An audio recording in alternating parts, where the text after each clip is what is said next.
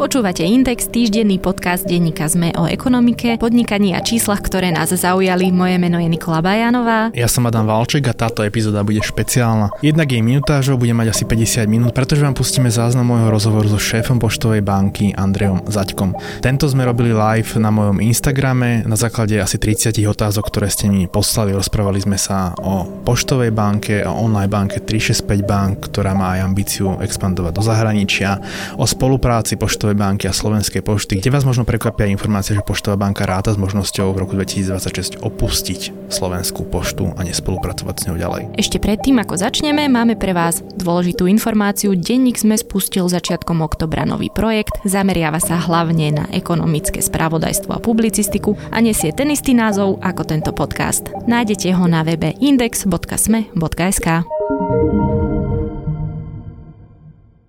Začnem asi tým takým tým aktuálnym. Dneska bola zverejnená zase tríma medzi Marianom Kočnerom uh-huh. a Monikou Jankovskou. A jedna z otázok od followerov, ktorá prišla je, že či niekedy Marian Kočner bol klientom Poštovej banky alebo predtým JNT banky.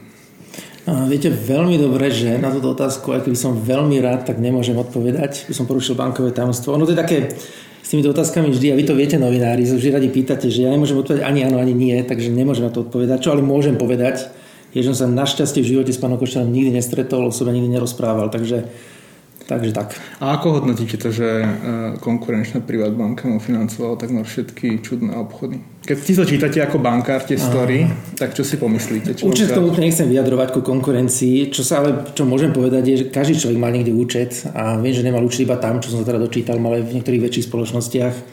A, a Pán Košner bol taká postavička zvláštna a nakoniec aj tak, tak to s ním dopadlo. A, ale vydali sme ho strašne veľa na rôznych spoločenských akciách, na stretnutiach v meste a akože viem, že stretával so strašne ľuďmi a dneska, dneska na to asi tí ľudia, ktorí sa s ním poznali, pozerajú trocha inak, ako sa to pozerali v minulosti. A ja na rámec tejto odpovedi, keďže som čakal túto odpoveď, tak môžem povedať, že zo svojho vlastného skúmania som zistil, že Poštová banka Mariana Kočnera nikdy nefinancovala a nefinancovalo ho ani GNT banka, ale GNT banka financovala projekt Gatext ešte v čase, keď tam Marian Kočner nebol a vlastne úver sa GNT banky čerpali bývalí klienti, teda bývalí majiteľia Gatextu, ktorých vlastne Marian Kočner tak povedia zokradol. Gatex je jedna z kauz, kde je Marian Kočner trestne stíhaný za podvod. Na to nemusíte hovoriť. Na to nemusíte.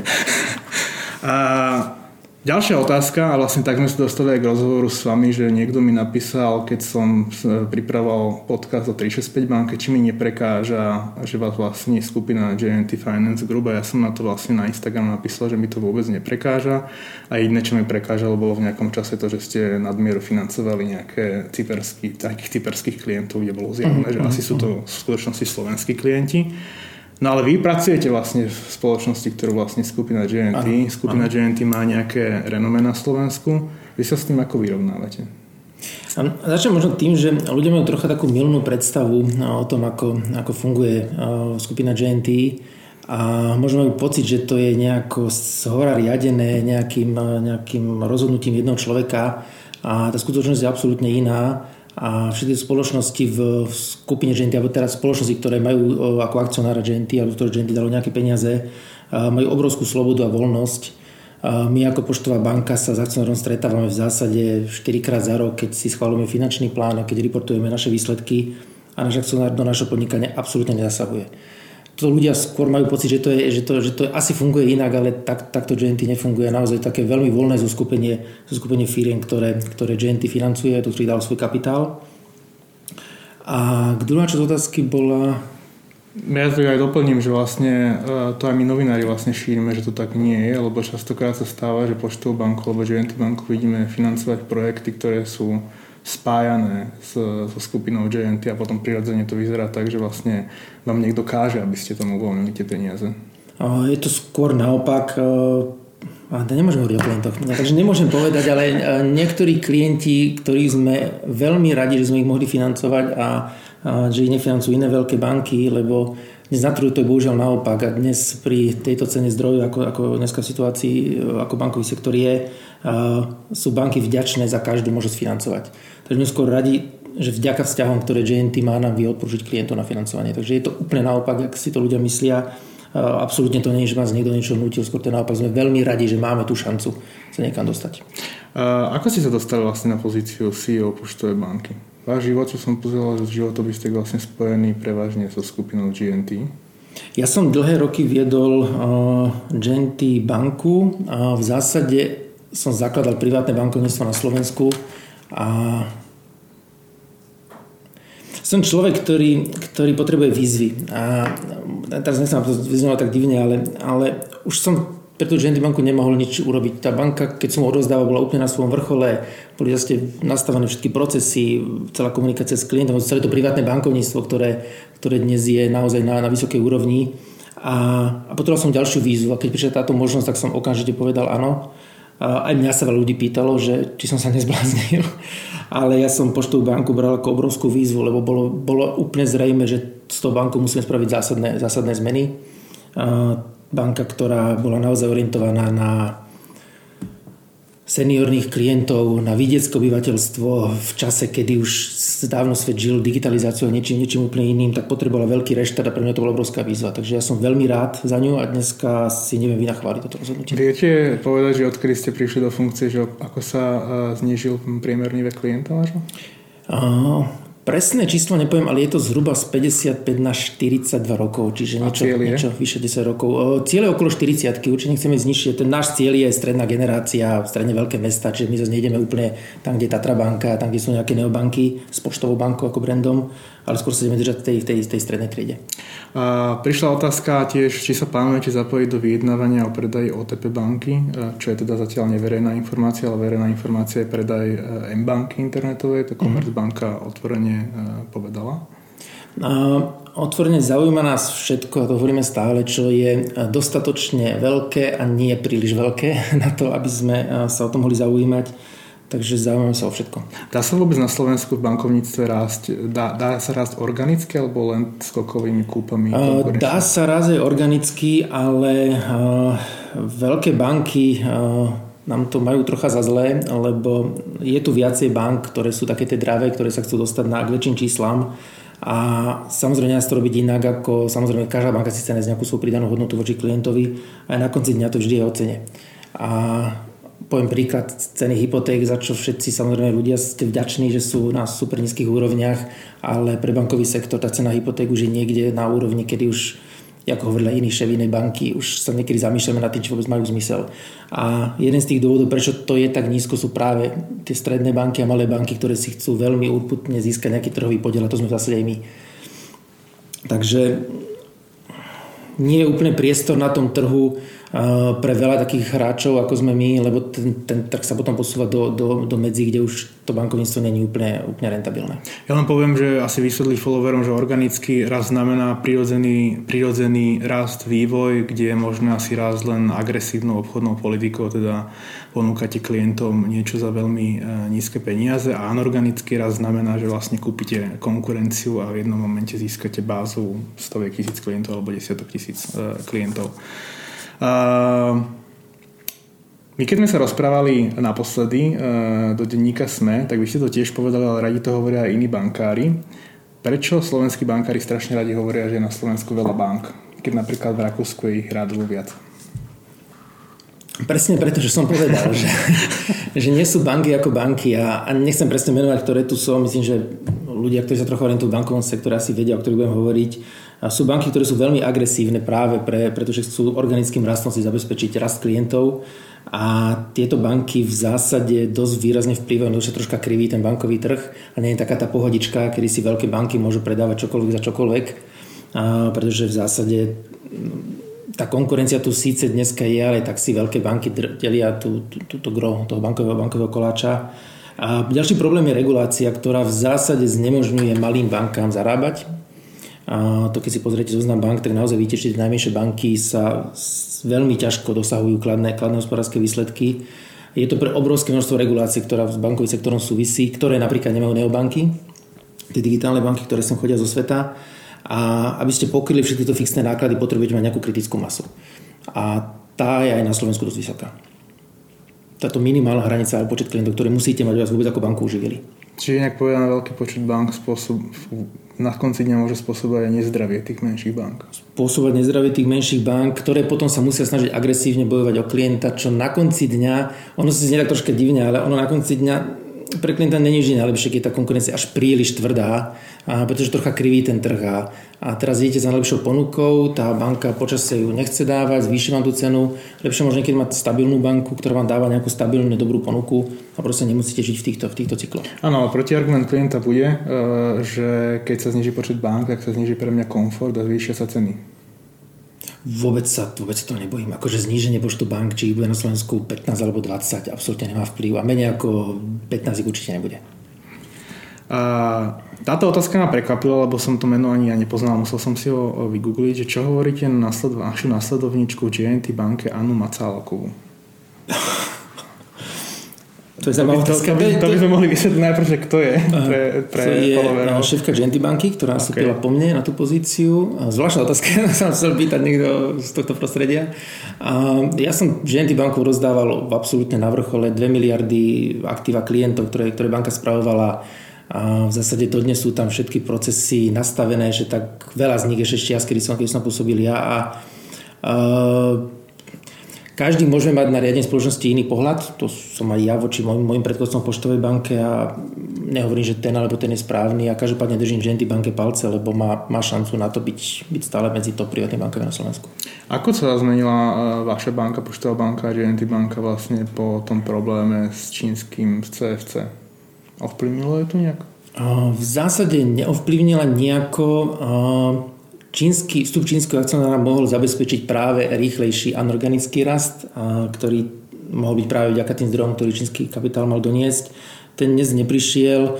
Keď sa na to pozerám spätne a ono to je niekedy, ja to nemám rád, keď sa na veci pozeráme spätne, lebo, lebo každý robí nejaké rozhodnutie v nejakom čase, ale dnes, keď sa na to pozerám spätne, tak som zase na konci rád, že ten čínsky kapitál neprišiel, lebo banka dokáže krásne rázať vlastne bez, bez tých zdrojov a a nevieme, ako by moc tú, tú kultúru v spoločnosti uh, zmenila kultúra čínskej banky, ktorá môže byť, je úplne iná ako tie, ktoré sme zvyknutí na Slovensku. A stále tam vlastne ten čínsky spoluakcionár je, len sa teda zmenil...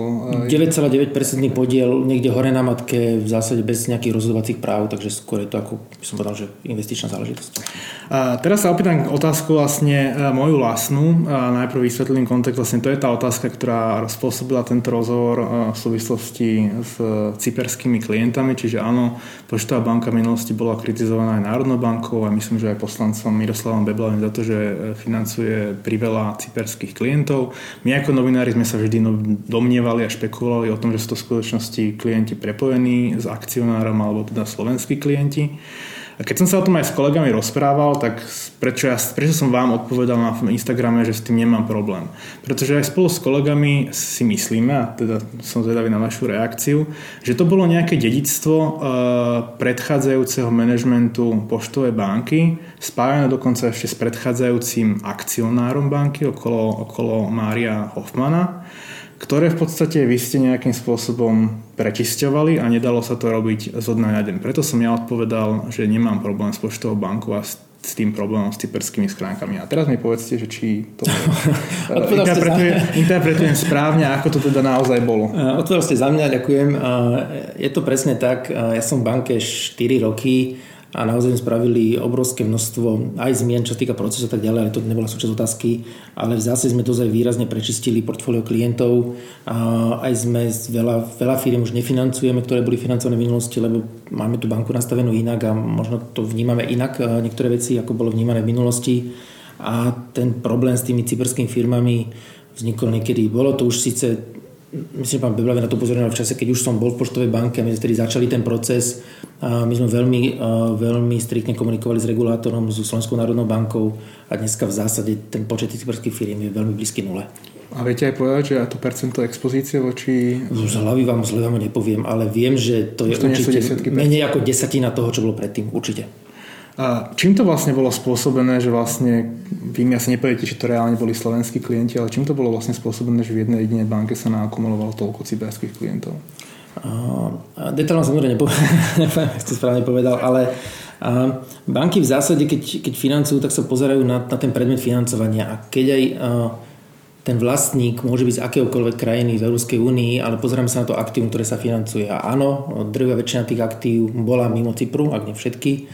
A, takže môžeme sa domnievať, a, poviem takú vašou retorikou, a, aby som nepovedal viac, ak môžem, a, že to mohli byť firmy, ktoré boli práve založené na to, aby sa vlastnili, vlastnili nejaké aktíva a vlastnili, aby sa držali nejaké štruktúry vlastnícke. A viem, že bolo na to v minulosti strašne veľa diskusí. Tie diskusie v poslednom čase myslím, že ustali, lebo tých, tých firiem je stále menej a menej. A skôr sa objavujú už iba v kauzách, kde potom treba ísť. To, tam som úplne zastancom vašej práce, ktorý som to fakt vážim.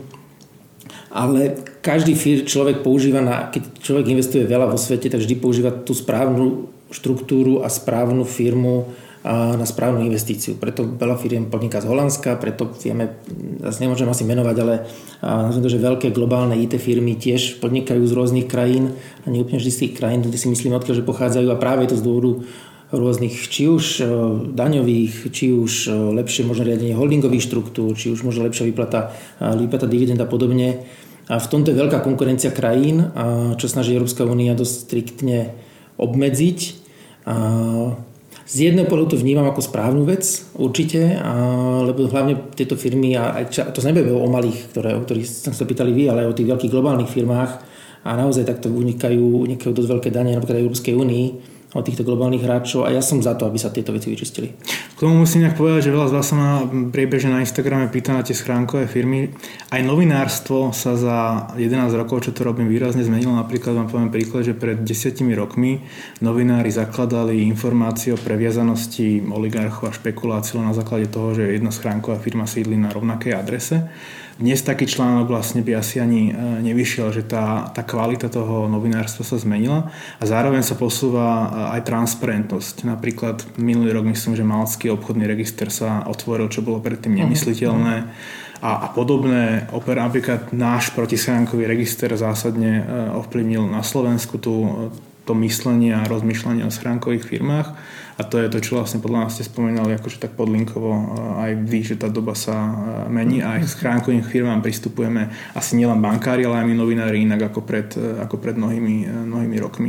A treba sa pozerať trocha na, na možno také dva aspekty. To ja poviem iba otázku, ne, nepoviem ani na to svoj názor, ale iné sú, samozrejme absolútne súhlasím, iné sú štátne tendre, štátne zákazky, keď to absolútne legitimne ukázané až do, až do fyzickej osoby, ktorá za nevlastní, to nie je také podstatné, ale kto je tým konečným užívateľom výhod, beneficientom z tej danej spoločnosti, ale absolútne iné to je v takom bežnom podnikaní, nielen v podnikaní. A, a položím len otázku, nebudem odpovedať, či úplne vieme a chceme žiť v spoločnosti, kde sú všetky veci verejné, či chceme, aby každý vedel, kto koľko zarába, kde má akú firmu, koľko zarába firma, alebo dneska to je u firiem, dneska vieme každá firma, kto má akého vlastníka, koľko zarába, lebo to viete nájsť na Finstate, či viete úplne všetko a, a možno len otázka času, keď niekto príde s tým, že to sú fyzických osôb, každá fyzická osoba vedela sa, koľko zarába, kde robí a tak ďalej.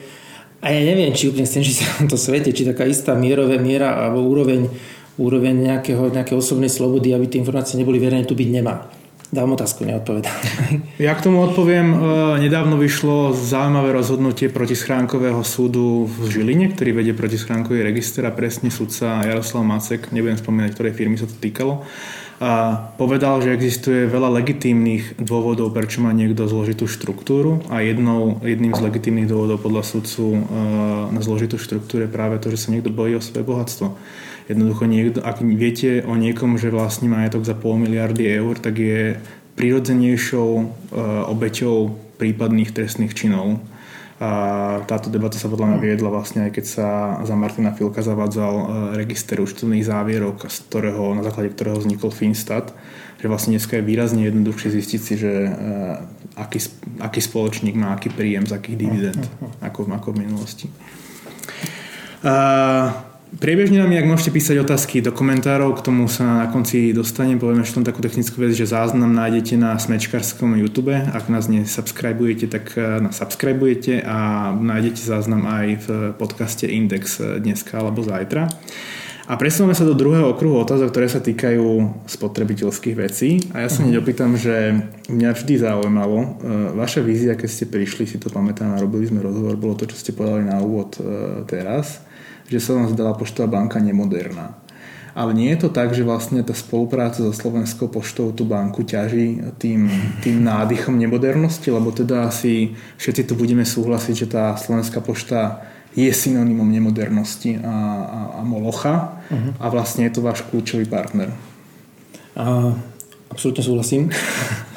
a, a my keď sme a, nastúpili ako nové vedenie do poštovej banky pred tými zhruba 4 rokmi, tak tá prvá otázka, ktorú sme si kladli, či ideme tú banku hneď premenovať, a, alebo či sa budeme snažiť zmodernizovať ju a nechať si ten názov poštová veľa sme sa bavili o tom, či mladá generácia vôbec vie, čo je Slovenska, čo je, čo je pošta, lebo keď som to pýtal svojho syna malého, tak ten povedal, že to je mail, čo mu príde, vôbec akože fyzický list ho nenapadol.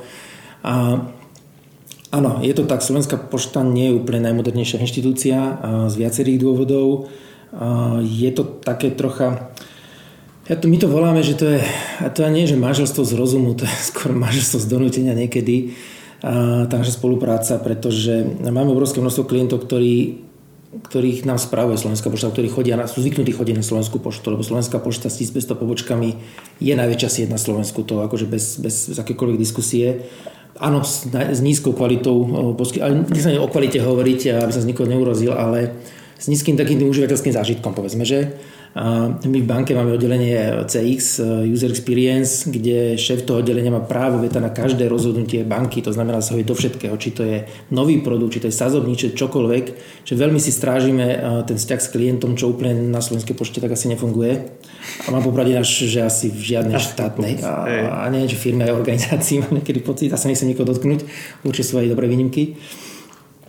A, takže tá spolupráca je skôr také manželstvo z donútenia, kde možno jeden partner má dve zamestnania, aby uživil rodinu a druhý je nezamestnaný, nie, lebo by si nevedel nás robotu alebo nechce. No to tak troška tvrdo som to povedal síce, ale, ale, ale je to tak a keď si čítam, keď si čítam práve médiá a noviny, tak niekedy mám pocit, že sme snad jediná firma, ktorá na spolupráci so štátom prerába.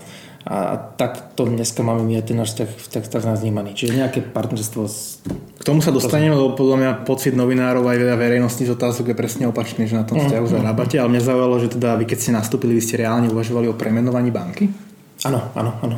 My sme mali viacej alternatív, dokonca ako, ako zodpovední manažeri teraz rátame s viacerými alternatívami. Máme zlú so Slovenskou poštou do roku 26 na exkluzivitu a samozrejme rátame s viacerými možnosťami ukončiť hneď, ukončiť v roku 26, pokračovať navždy, nejaké krízové scenáre, to sú normálne scenáre, ktoré má každý manažer.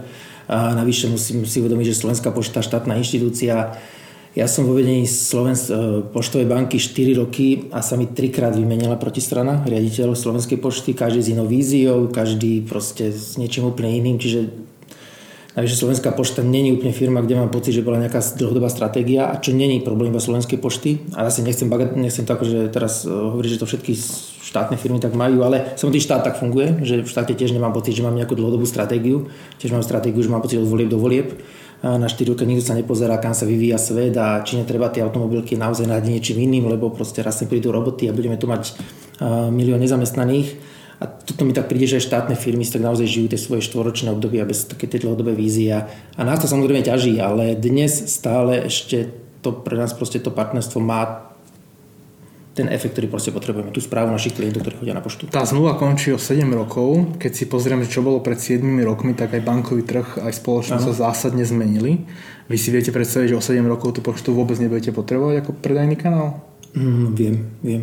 Ako, Otvorené máme dva scenáre, čo v roku 20 také tie najpreferovanejšie. Jeden je práve, že tá spolupráca skončí, lebo prirodzene už nebude potreba, lebo za 7 rokov už budeme mať všetci smartfóny a naozaj tá, tá obsluha klientov, lebo pošta dneska hlavne obsluha klientov, nie o predaji produktov, ak si možno viac ľudia milne myslia, tak tá obsluha klientov už bude presunutá na digitálne zariadenie, takže vlastne tú, tú pobočku vlastne nebude, nebude tá pobočka asi tak, tak potrebná ako dneska. A druhý scén je presne opačný, že tam dostaneme navždy, práve preto, že nás kvôli tomu, že to už nebude tá sieť takú hodnotu už tam vlastne nikto nevymení. Okay. Vlastne nikto do nový príde, nedokáže tej pošte také podmienky, ako je dávame my práve preto, že, nám, že platíme za súčasných klientov, ktorých nás spravuje. A, prišla otázka, ja prečítam celú. Keď mám dobierku z Česka, príjem z konverzie má poštová banka. Prispieva poštová banka na, na pani za prihradkou? Mám pocit, že poštová banka iba očerpáva zisky z takýchto vecí a náklady na hmotný substrát, teda asi personál bolo na mysli, platí štátna pošta. Čiže najprv prvá polovica otázky, čiže naozaj vy sa staráte o konverziu cudzej meny pri dobierkach? Absolutne netuším. Dobre. Ak, je to, ak je to platba v hotovosti na pošte, tak samozrejme tam je nejaká konverzia, ktorú predpokladám, že keďže Slovenská pošta má dve banky, s ktorými spolupracuje, tak buď sme to my alebo tá druhá. To ako naozaj z hlavy neviem povedať. Tam by som naozaj odporúčal každému, aby nakupoval v e-shopoch, ktoré sú v krajinách, kde sa dá platiť euro, a nie v Česku.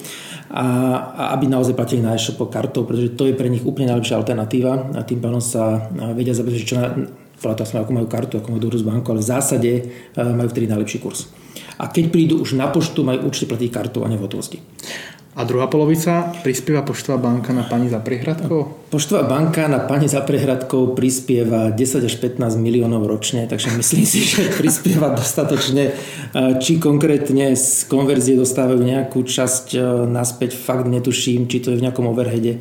Každopádne tie platby, ktoré platíme pošte sú naozaj v úrovni 10 až 15 miliónov ročne. Čo Za čo to konkrétne je?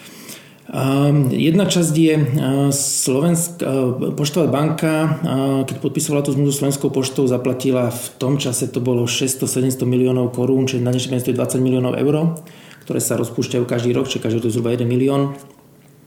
Plus platíme za správu našich klientov, za každú transakciu, ktorú klient na pošte spraví, plus platíme za predaj produktov, percentá plus platíme, máme na pošte od minulého roku tzv. to, že prehľadky finančných služieb, to znamená, to vysvetlím stručne, 1500 pošt, z toho na 200 poštách máme vlastné pracoviska s vlastnými zamestnancami, kde chceme poskytovať naozaj vyššiu úroveň služieb a tú kvalitu, na ktorú sú ľudia zvyknutí práve z bank.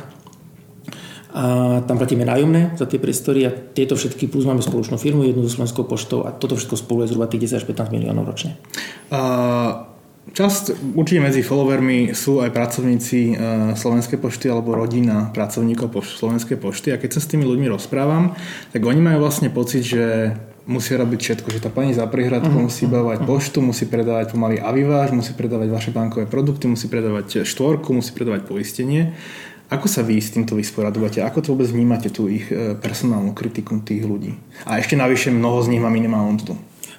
Z ich pohľadu to absolútne chápem, mám preto úplne, úplne pochopenie. Na druhej strane musím povedať, že naši zamestnanci, sme to teraz rátali, majú 35 produktov, ktoré sa musia naučiť, zamestnanci pobočkovej siete, či tiež to nie je málo, investičných, bankových a tak ďalej a tak ďalej. A ja si myslím, že je to...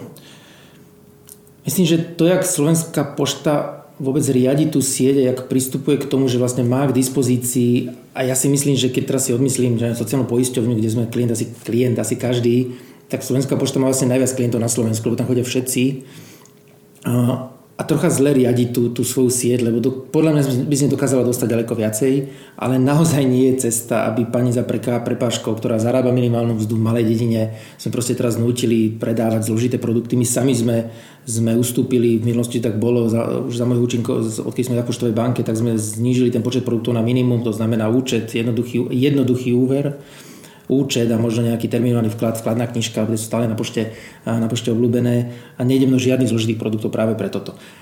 Na druhej strane ten argument Slovenskej pošty je, že vlastne dávajú tým ľuďom šancu si privyrobiť, čo je veľmi správny argument. Na druhej strane nie každý presne z toho titulu, ak som hovoril, je ochotný a schopný si privyrobiť. No, ja to poznímam zase ako opadovačnej strany, ako zákazník a tiež z toho nie som nadšený, že vlastne idem na poštu si pre doporučenú zásielku, predo mňou človek si ide prelísť vlastníctva, čo trvá 20 minút, uh-huh. ďalší ide vložiť peniaze, čo trvá viac ako prebratie zásielky hej. a všetci sme tam nervózni veľmi. Súhlas. Mám úplne takú skúsenosť. Trocha preto sme my spravili tie naše prehľadky finančných služieb, aspoň na tých najväčších poštách, kde to bolo také najvybuklejšie, lebo tam ešte, keď niekto prišiel, že vybovať úver, tak to naozaj nie je na 15 minút. 15 minút. To preto sme povedať, že tieto veci vôbec nebudeme na tých poštách robiť práve z dôvodu, že, že tá nespokojnosť ostatných klientov bola extrémna a snažíme sa to proste dávať naozaj na, na, tie, na tie iné priehradky. Problém sú malé pošty, kde naozaj sú jedny, dve priehradky, kde tí ľudia robia všetci všetko a tam to viem, že to teoreticky môže byť problém. Opäť prečítam doslovne otázku, ktorá priš- prišla. Prečo ma molestuje poštová banka s nutnosťou používať jej kartu, keď chcem elektronické notifikácie? A tu musím pravdepodobne, ja to vysvetlím, lebo ja sám používam elektronické notifikácie Slovenskej pošty. To sa netýka poštovej banky. Myslíte asi, ten, kto sa tu pýta, mhm. myslel poštovú kartu, ktorá je spoločným produktom Slovenskej pošty a poštovej banky. Nemá nič spoločné s platením a je to naviazané na tú kartu preto, aby ste poskytli svoje údaje a svoj e-mail, aby vás pošta vedela nejak identifikovať a poslať vám tú notifikáciu. Následne ja tú kartu mám, odkedy som sa na tie notifikácie prihlásil a vôbec ju nepoužívam s výnimkou obdobia pred e, zavedením e, platieb kartou na poštách, pretože to vtedy sa dalo použiť na to, že ste si to dobili 20-30 eurami raz za pol roka. Ja som tak chodil e, na poštu párkrát len do, za pol roka a mohli ste platiť vlastne mm. bez nejakých dodatočných nákladov. Ale ak sa teda nemýlim, tak s, tou, s tými notifikáciami a poštovou kartou nemá poštová banka reálne nič spoločné. Nemáme s ňou reálne nič spoločné, akorát poštovú kartu spravuje firma, ktorá je spoločnou firmou Slovenskej pošty a poštovej banky. A k tomu, to, troška zopakujem, možno to, čo som povedal pred chvíľkou, a keby bol niekto na pošte, kto naozaj riadi, riadi užívateľský zážitok, tak toto asi nie je tá správna cesta. Na druhej strane presne chápem, jak to asi, to vzniklo ešte pred presne. môjim pôsobením poštovej banke. A ako som povedal, poštová banka má klienta každého a je snad jedna z mála inštitúcií, ktorá s klientom nemá absolútne žiaden vzťah. Banka má s vami zmluvu, SPP má s vami zmluvu, každý má s vami nejakú, nejakú zmluvu, nejaký vzťah a okrem iného, a to si povedzme úplne otvorene, každá táto inštitúcia chce mať vzťah s klientom preto, aby ho mohla salsovať, aby mohla ponúkať produkty, aby podpísal marketingový súhlas, ktorý je mega regulovaný až, až príliš, ale OK, tak v takom svete žijeme, musíme, s tým, musíme s tým žiť, ale zase toto je to, prečo aj pošta chcela pravdepodobne mať nejaký vzťah s klientom, aby ho dokázala nejakým spôsobom oslovať, lebo doteraz, doteraz nemohla, iba ten, čo fyzicky prišiel a použila na to pravdepodobne ten, tento model, ktorý nie je úplne šťastný.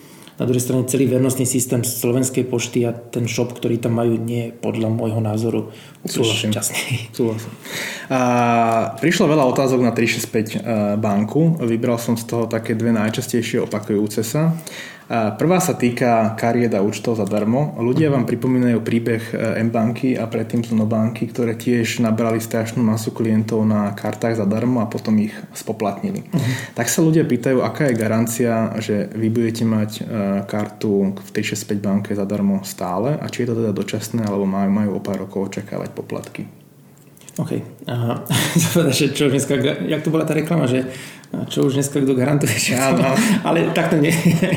Chcem dať, že navždy, ale robím, že navždy, ale poviem, že navždy. A, a my ten model už mám nastavený inak a, a preto môžem povedať, že navždy, aj keď sa slovo navždy, mi príde také príliš ultimátne, ale chceme mať účet, alebo budeme mať účet tak, ako ho poznajú dneska užívať 365 banky aj s kartou navždy zadarmo. Je to náš biznis model, je to biznis model, ktorý používajú všetky neobanky kde v zásade základný balík služieb máte navždy zadarmo a ani, ani my, ani tie iné banky, ktoré takto používajú, to nespoplatňujú e, Zuno ani M-Bank nie je neobanka v tom našom ponímaní.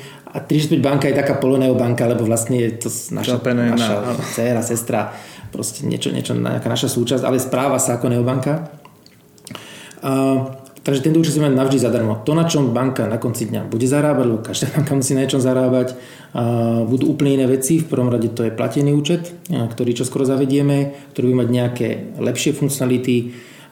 Nebudem hovoriť ktoré, konkrétne, ktoré ľudia, čo majú viacej bank, tak asi vedia, ak to má nastavené Revolt, ak to má nastavené N26. Každá banka má niečo navyše, čo, za, čo si, za čo si môžete priplatiť, ale nemusíte. Viete aj úplne perfektne fungovať aj bez toho. Ďalej sú to predaj produktov tretich strán, zase príklad, či už poistky, úvery, v našom prípade vlastné úvery, niektoré banky používajú treťostranové úvery, to je druhý zdroj, druhý zdroj príjmov a tretí zdroj príjmov sú investície ktoré napríklad teraz Revolt začal zadarmo a otázka je, či ostane navždy zadarmo, alebo musí tam byť nejaký level, kedy to spoplatní, lebo nemôže robiť všetko zadarmo. Takže každá banka takáto musí mať, môže mať základný balík zadarmo a musí mať potom určite nejaké veci, za ktorých, na bude zarábať. Koľko stojí, uh, viem, že mi asi nepoviete presné číslo, ale teda každú banku, ktorá vlastne dáva účet zadarmo aj s kartou, musí platiť nejaké licenčné poplatky tej kartovej spoločnosti. Čo vlastne stojí banku účet zadarmo? stojí, je to niekoľko eur mesačne, nie je to úplne, úplne malá suma. Samozrejme je to absolútne závislé od počtu klientov, medzi ktorých tie fixné náklady rozrádate. Obrovský rozdiel medzi 365 bankou a nebudem hovoriť o bank lebo tá je ešte aktívna na slovenskom trhu, aby som nikoho nedotkol, a nedotkol, aby som, chcem povedať, proste konkurenciu a spomínať ju. A môžem použiť Zuno. A, a Zuno bolo postavené ako projekt na zelenej lúke s nejakým, s nejakým účelom, neviem či úplne verejne známy, proste s iným účelom, ako, ako, ako získať masu klientov a bankovať s nimi. A, a tie obrovské náklady do IT ich na konci dňa v úvodovkách zabili. Hej, že proste nedokázali, nedokázali ich nejako uplatniť, že zmenila situácia na trhu, pre ktorú vznikla, takže a tretia vec, nedokázala zaviesť poplatky na ničom. A my sme trocha iná story s Späť bankou práve tým, že používame jednu licenciu, práve tým, že používame na konci dňa jedny systémy, tak tú banku vieme ranovať, bežať na pomerne nízkych fixných nákladoch.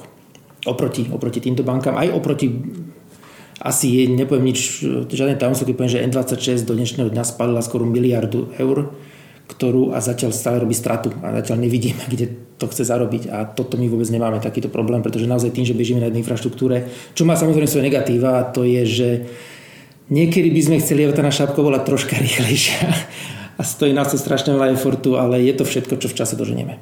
Keď ste spomínali vlastne eh, N26 Revolut alebo Monis, tak vlastne ďalšia otázka, ktorá prišla, zaujíma úprimne aj mňa, či 365 banka má ambíciu expandovať do zahraničia, čiže mať customer care v angličtine, obchodné podmienky v angličtine a najmä teda onboarding uh, cudzincov, tak ako mám, mhm, má ja ako Slovak onboarding mhm, Revolutu. Jasné. Máme to ako case study nachystanú. My sme v zásade, nie je to ale teraz určite téma na, na, na toto obdobie, my sme si určite povedali, že chceme byť silní na, hlavne na našom domácom trhu, potom začať expandovať, keď tak, potom začať expandovať do zahraničia. Máme trocha inú, práve tým, že sme takto postavení, máme trocha inú story ako tieto, mm, nazvime to globálne neobanky, a to je, že tie sú väčšinou na veľa trhoch, ale s minimum produktov. My sme na jednom trhu, ale v zásade dneska určite máme viac produktov ako má N26 a myslím, že máme viac produktov ako má Revolt. Niektoré nemáme, niektoré majú zase, majú zase, máme zase my, oni nemajú.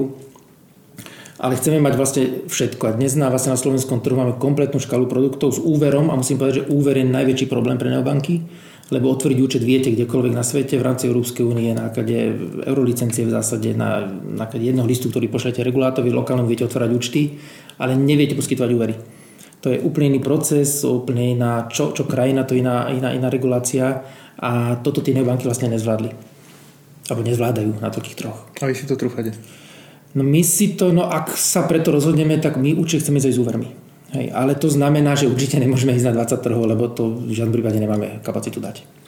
Prišla otázka, že či bude záznam. Bude záznam. Bude záznam 24 hodín na mojom Instagramovom profile. Veľa z vás si to pozerá. Bude záznam na YouTube denníka SME a bude záznam zvukový na v podcastovom feede eh, podcastu Index ekonomického, to bude ešte dneska alebo zajtra. Eh, posledná eh, paleta otázok sú indiskrétne otázky. Čiže najčastejšia otázka asi bolo, že koľko zarábate. Nečakám, že mi odpoviete. Takže to rozšírim tak, že som sa pripravoval na to tak, že som si pozrel reporty rakúskej Erste Bank a teda ich CEO má základný plat 1,5 milióna eur ročne a ostatní členovia boardu majú 600 alebo 700 tisíc eur ročne a plus sú tam nejaké výkonnostné bonusy, e, náhrada nejakých výdavkov a podobne. Potom som si pozrel Tatra banku, lebo je na burze a musí to reportovať. Tí zase dostávajú nejaké odmeny v podobe akcií Tatra banky, ktoré sú pomerne cenné, majú hodnotu pár 10 tisíc eur. Čiže ako je to u vás? Ako je to vlastne na bankovníctve všeobecne na Slovensku? OK. Áno, správne si povedal, asi túto otázku vynechám. A sám som povedal úplne nejaký pár otázok dozadu, že mám pocit, že človek by mal mať isté právo na nejaké súkromie a rád by som žil v takom svete. A môžem však povedať, že asi zarábam toľko, aby som sa nemusel starať o to, aby som vedel zaplatiť hypotéku každý mesiac, lebo tiež mám hypotéku. A na druhej strane... banke. A na druhej strane viem tým pádom sa venovať absolútne svojej profesii. Čo sa týka vôbec odmeňovania, ak sa nemýlim, tak banky sú jediný sektor hospodárstva vo svete, ktoré majú zákonom určené odmeny. Myslím, že neexistuje iný, iný sektor podnik alebo trhu na, na svete, ktorý to má spravené, ktorý to má zavedené. Nám priamo zákon ukladá, že bankár môže mať už vedúci pracovník banke v vážnych úrovniach, to je inak, dostáva maximálne polovičku svojich odmien vyplatenú a druhá polovička mu je zadržaná 3 roky a je vyplatená až potom, keď banka splní nejaké svoje, svoje KPI, svoje nejaké kritéria v čase. čo v zásade no, naozaj myslím, že to nemá nikto iný na trhu. Čiže v zásade sme takto, takto, takto chce regulátor príjmeť manažmenty, aby robili práve tie dlhodobé rozhodnutia, ktoré ináč možno dobrá vec pre štátne, pre to, štátne to ma napadlo presne, keď to spomínate. Uh, by to myslím, že mohli zaviesť. Tam by mal byť ten horizont za 4 roky, vždy, aby to bola za voľby. Uh, takže my to máme takýmto spôsobom pokrivené. Ku konkrétnym číslam sa vyjadriť neviem, ale to, čo zarába ten pán Verst, to je, to pekná suma. A, minimálne tá skladba je taká aj na Slovensku, že je fixný plat, nejaké náhrady, nejaké výkonnostné bonusy a podobne? No, v zásade myslím, že tu máme tak aj v iných bankách, že fixný plat plus, plus variabilná zložka odmeny podľa nejakých splnených, splnených KPIs, z ktorých je polovička zadržaná podľa, podľa zákona. A viem, že niektoré banky majú aj zamestnanské akcie, my túto možnosť bohužiaľ nemáme. A e, pracujete bankári akože TPP alebo živnostníci alebo nejaký švart systém? myslím si, že a to viete, som zaskočil, ale myslím, že to nie trvali, myslím, že to je nejaký mandátna zmluva, sa to myslím, že volá. OK, čiže na dôchodok si prispievate sa. Na dôchodok, nie, nie, nie, práve, že on to je nejaká forma, myslím, že trvalo pracovného pomeru s nejakým, nedostávam gastrolistky. alebo gastrokartičky, alebo čo tento nezmyselný systém teraz vydáva nezmyselný systém, tak od koho máte gastrokartu? Uh, viete, že ne, nemám. Ale zamestnancom. Tendrovali sme tú firmu, ktorá bola najlacnejšia, pretože môj názor na toto je úplne taký striktný a myslím si, že toto je nejaký prežitok, ktorý by sme... Nie, že by zamestnanec nemával dostať, ale myslím, že to vie dostať úplne kľudne vo mzde a nutiť zamestnanca minúť peniaze na stravu je také troška socialistické. Ja to pobavilo len na vysvetlenie, lebo poštová banka, eh, poštová Slovenská pošta teraz rozbieha vlastné gastrokarty. A nemáme tie. Neboli najlasnejšie. A opäť, opäť prečítam celú otázku. Opýtaj sa pána Zaďka, či to robí preplat, alebo preto, že ho presne, presne banky bavia. A čo konkrétne ho na bankovníctve baví? A keby som to robil preplat, tak tu určite nie som. A som človek, ktorého musí robota baviť a som rád, že ma moja práca baví a nie je to tak, že bankovníctvo bol môj sen, tak nejako to život chcel, aby som sa do bankovníctva začal viacej orientovať alebo smerovať. Ja som vyštudoval v, v Ekonomickú univerzitu fakultu hospodárskej informatiky, v zásade, v zásade IT na Ekonomickej univerzite. Veľmi fany záležitosť. Myslím, že už verím, že po 25 rokoch to tam je trocha iné, ako to bolo za našich čias. A Možno by som architektom ináč, keby som nebol, nebol bankárom. A nie, robím to, pretože ma to baví, pre mňa je obrovská výzva niečo meniť. Nie som, asi by som nebol dobrý prevádzkový riaditeľ, lebo to by som sa asi unudil a ja musím proste stále niečo kreovať. Myslím, že sa tak skôr označujem za vizionára alebo človeka, čo rádu dáva smer, a kam spoločnosť má ísť. A čo je to na tom bankovníctve zábavné, lebo je to konzer, pomerne konzervatívny sektor. Čo do uh, produktov, čo do správania keby, keby som sedel ako šéf v nejakej strašne veľkej banky, kde je všetko nastavené, ktorá má nejakú globálnu matku, ktorá mi v zásade diktuje, čo mám robiť, tak to tiež asi by nebol úplne môj dream job. Ale my, jak som aj hovoril na začiatku, máme pomerne veľkú, alebo v zásade 100% voľnosť v tom robiť to bankovníctvo tak, ako my ako management uznáme za vhodné a nie je to zase také úplne že nudné, lebo jednak vás musí baviť stále bojovať s konkurenciou a zmeniacím sa trhovým prostredím. Ja, ja rád hovorím, že nech som to počul a som sa tak prisvojil, že, že vlastne podnikanie je, podnikanie je úplne ako futbal, že taká tá hra bez, bez, bez pravidiel, lebo futbal máte jasne stanovený čas, že to konec, máte jasné pravidlá, máte tam rozhodcu, máte jasného spoluhráča a na podnikanie sa vám to neustále mení, menia sa vám pravidlá, menia sa vám spoluhráči, čas je vlastne nekonečný a vlastne vaša jediná úloha je prežiť prežiť rovná sa, že musíte neustále modernizovať, meniť veci, nemôžete robiť stále veci rovnako a to je to, čo ma na tom baví. Presúvame sa k poslednej otázke. Ak máte ešte nejaké otázky, tak ich prosím vás napíšte do komentárov do toho live prenosu. A posledná otázka sa týka vlastne vášho vzdelania. Teda vy ste to spomínali, vy máte vyštudovanú hospodárskú uh-huh. informatiku. Prišla otázka, že čo to vlastne hospodárska informatika je, a teda aj podotázka. Či to akože zlepšuje váš pohľad na mobilné bankové aplikácie, kto má podľa neho najlepšiu bankovú aplikáciu a čo robí preto, aby sa k nej Poštová banka alebo 365 banka priblížili. Veľa otázok. A takže Fakulta hospodárskej informatiky má v zásade a myslím, že tie najväčšie katedry sú tam katedra účtovníctva, štatistiky a, takých vecí plus IT. Ja som vyštudoval to IT. A v tom čase, prepáčam profesori, čo sú dnes na škole, bolo tam nás pred 25 rokmi, ma pobavilo, keď sme sa učili, čo to je myška, čo to je klavesnica, ako vstupné zariadenie, ale naozaj 25 rokov dozadu ten svet je dneska inde. Ja som sa učil programovať v C++ a, a Basicu, neviem, či tie jazyky vôbec dneska ešte, ešte existujú. Takže učili sme sa v tom, v tom čase veľmi progresívne zavádzanie IT do, vlastne do biznisu. V tom čase to bola ešte pomerne taká, taká novátorská, novátorská záležitosť, to už tá doba dneska je naozaj úplne iná. Pohľad na mobilnú aplikáciu, teda tým pádom mi to nejako okay, nezmenilo. Nemáme myšku a nemáme klávesnicu. Čo sa týka konkurencie, No v tej otázke je vlastne subsumované, že nemáte ano. najlepšiu banku, nemáte najlepšiu poštovú aplikáciu, bankovú aplikáciu. Nemáme, nemáme najlepšiu, to som si netrúfal určite povedať. A vieme presne, aké má tá aplikácia vady, jednak nám ich dosť dôrazne naši klienti dávajú na vedomie. A za čo sme svojím spôsobom radi, lebo tu máme presne tých klientov, ktorí s vami komunikujú, aj keď teda nevždy, teraz sme z toho samozrejme šťastní, keď nám vytýkate, že by to mohlo byť troška rýchlejšie. A čo týka konkurencie, strašne dobrú aplikáciu má Revolt, ktorý je ale skôr by som povedal určený na cestovanie, navyše Revolt není úplne banka, takže nemá všetky bankové produkty, ani teda nemôže mať zo svojej podstaty.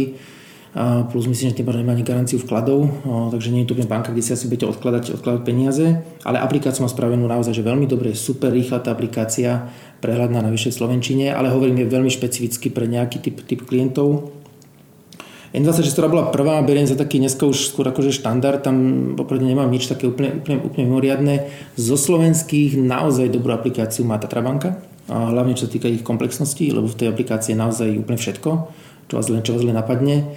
My sme išli na začiatku úplne iným modelom a povedali sme si, že dáme do tej aplikácie všetko, čo klient potrebuje, akože mať že stále. A, a je to dobrá cesta, lebo keby sme sa snažili tú aplikáciu stať všetko, tak by sme vyvíjali 10 rokov, aby sme na ten trh živote neprišli. Čiže dneska tam sú základné veci, aj včetne úveru. Nie je tam úplne všetko. Ako hovorím, trocha bojujeme, bojujeme s tou rýchlosťou, čo je spôsobené tým, že bežíme na jednej infraštruktúre aj s poštovou bankou, ktorá je pomerne masívny moloch, čo sa týka bankovníctva. A, ale toto je presne tá vec, ktorú si uvedomujeme, ktorú nám klienti dávajú vedieť a naozaj toto to, to snažíme, snažíme vylepšiť. Jednu vec, čo máme a čo máme jediný na trhu, to je naozaj 100% čistý digitálny onboarding ktorý nemá žiadna banka, aj keď niektorí má... tvrdia, že to majú. Tata ale... banka to má už. A nemajú, majú tam jeden krok, ktorý není digitálny. A to je? A to je, že si musíte kartu, myslím, že prevziať od kuriéra voči podpisu. Takže problém digitálneho onboardingu podľa slovenskej legislatívy, ktorá v tomto je naozaj úplne, bohužiaľ úplne inde, jak sú, jak sú zahraničné a zdravím regulátora, ktorá vlastne umožňuje, že sem veľmi vehementne tlačia zahraničné banky, ktoré majú ten onboarding naozaj vďaka ich regulácii zvládnutý oveľa lepšie, rýchlejšie. Je naozaj výzvou spraviť ten proces čiste digitálny. A my tam máme videohovor, ktorý vlastne supluje to osobné stretnutie, ktorý by sme tam najradšej nemali, ale podľa regulácie proste nevieme ísť inou cestou. Vieme, že dnes vyvíjajú aj ostatné banky digitálny onboarding, vieme, že idú trocha niektoré inými metódami, Dá sa ísť aj inými cestami, nie je to len videohovor, my ten náš budeme upgradovať. Strašne sa nám páči biometria, samozrejme ako, ako, ako cesta. A a budeme sa aj v tomto určite posúvať. A pokiaľ by ste išli do cudziny, tak vy viete onboardingovať cudzincov tiež cez videohovor podľa slovenskej legislatívy, alebo je to vy, ešte obmedzujúce? Nie, viete potom slovenskú legislatívu aj v zahraničí. Takže, takže áno, vlastne otvárate účet na Slovensku, akurát teda v inej krajine. A akurát hovorím, že N26 začínala tiež videohovorom a ja sa priznám, že dnes už neviem, aký majú onboarding, lebo má tam od začiatku, takže vôbec niečo tam nezmenili. Revolt nemal. Nemal teda videohovor, tento mal spravený veľmi, veľmi elegantne, na druhej strane to nie je banka, takže zase to neviem ako, ako teraz ako kritiku alebo riziko, ale hovorím to skôr z pohľadu, že majú inú reguláciu, jem, jemnejšiu ako máme my banky. Vy ste spomínali ten Revolt v súvislosti s cestovaním, uh, to si spomeniem, my sme robili minulý týždeň index o, o neobankách, bola tam uh, Janka, blogerka Travel Hacker uh-huh. a spomínala, že vlastne u vás je, že ste super, ale zlé konverzné kurzy máte máte že tradičné e, konzervatívne bankové konverzné kurzy pri testovaní. Počúval som, myslím si, že to nebude až tak tragické, jak to tam bolo povenované. povenované. Na druhej strane, áno, otvorene hovorím, keď cestujete, asi je uh, možno tá výhoda iný, inej banky, ktorá my teda nemáme, že si viete prepínať tú menu karty A, ale naozaj to využije ten, ktorý veľa cestuje. Pokiaľ idete raz za rok na dovolenku do Chorvátska, tak to, to není úplne vec, kvôli ktorej by som ja osobne teda menil, menil banku. Ani neplánujeme úplne, úplne teraz zavádzať nejakú takúto funkcionalitu práve tým, že skôr fokusujeme na iné veci a to je u tej banky, kde je toto, tak tam si zneužite svoje úspory, ako urobíte u nás za pomerne slušný úrok, nechcem robiť reklamu, takže ho nebudem hovoriť. No ak nemáte ďalšie otázky, tak mi vyčerpal všetky vaše z otázkomatu. Ja ešte raz ďakujem, že ste sa na to nechali nahovoriť. Rád. A poslali ste strašne veľa typov na ďalšie rozhovory, niektoré um, nerealistické, že Jaroslav Haščák alebo Miroslav Výboch, to je fakt, že nerealistické. Potom ste poslali realistickejšie návrhy, že šéfka profesie, šéf O2 a podobne. Je pravdepodobné, že ďalší rozhovor so CEO bude so šéfom uh, práve O2 a asi, asi v novembri. Opäť otvorím otázkomat k tomu a opäť to bude prebiehať uh, takto. Ešte raz ďakujem. Ďakujem za váš čas. Ďakujem, pekný deň. Mohli ste počuť záznam môjho rozhovoru rozhovoru s Andrejom Zaďkom, šéfom Poštovej banky.